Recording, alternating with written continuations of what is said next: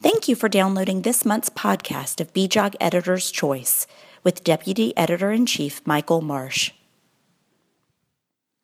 Ban Ki moon, Secretary General of the United Nations, recently stated that the global mobilization behind the Millennium Development Goals has produced the most successful anti poverty movement in history. This is supported by data, such as the 45% decline in maternal mortality worldwide since 1990. However, not all of the results of this global initiative have been successful. One of the aims of the MDGs was to increase the proportion of women throughout the world who receive four or more antenatal visits. This aim has only been partially realised. On average, only half of pregnant women in developing regions receive the recommended number of antenatal care visits, and in sub Saharan Africa, coverage levels have shown little change over the past two decades.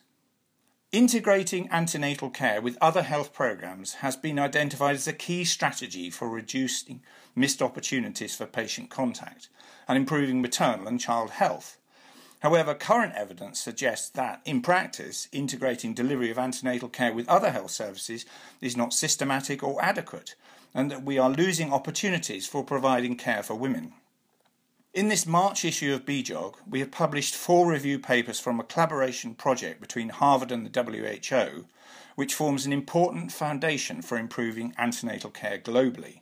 Firstly, Abalos and colleagues present the results of a systematic search in four databases for all clinical practice guidelines published since January 2000. The review had three aims to map the existing clinical practice guidelines relating to routine antenatal care for healthy women to summarise all the procedures and interventions considered and recommended during routine antenatal care, and to assess the consistency of recommendations across the identified guidelines. Overall, there were conflicting recommendations provided for 33 interventions by different guidelines.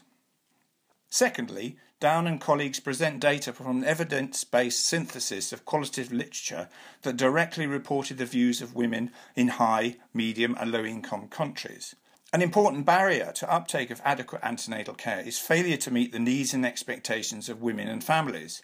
And so, to maximise uptake, programs and interventions need to be designed so that they are acceptable and relevant to all pregnant women.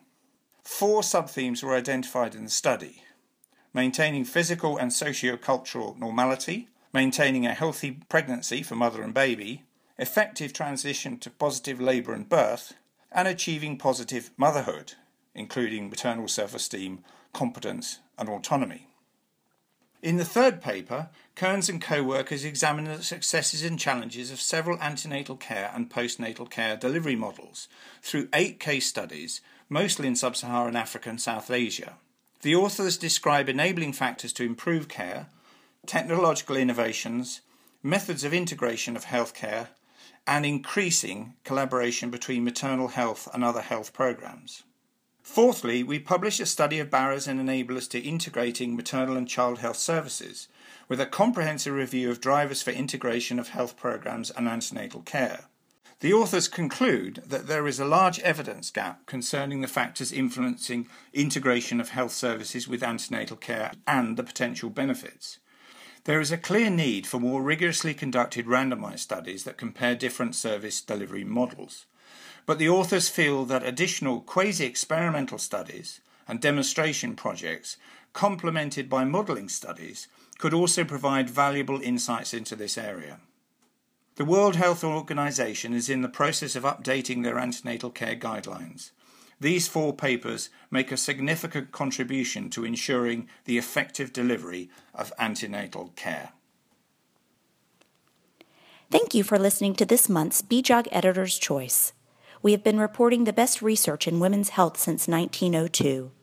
We are keen to hear your views. Tweet us at bjogtweets. You can find more podcasts at www.bjog.org.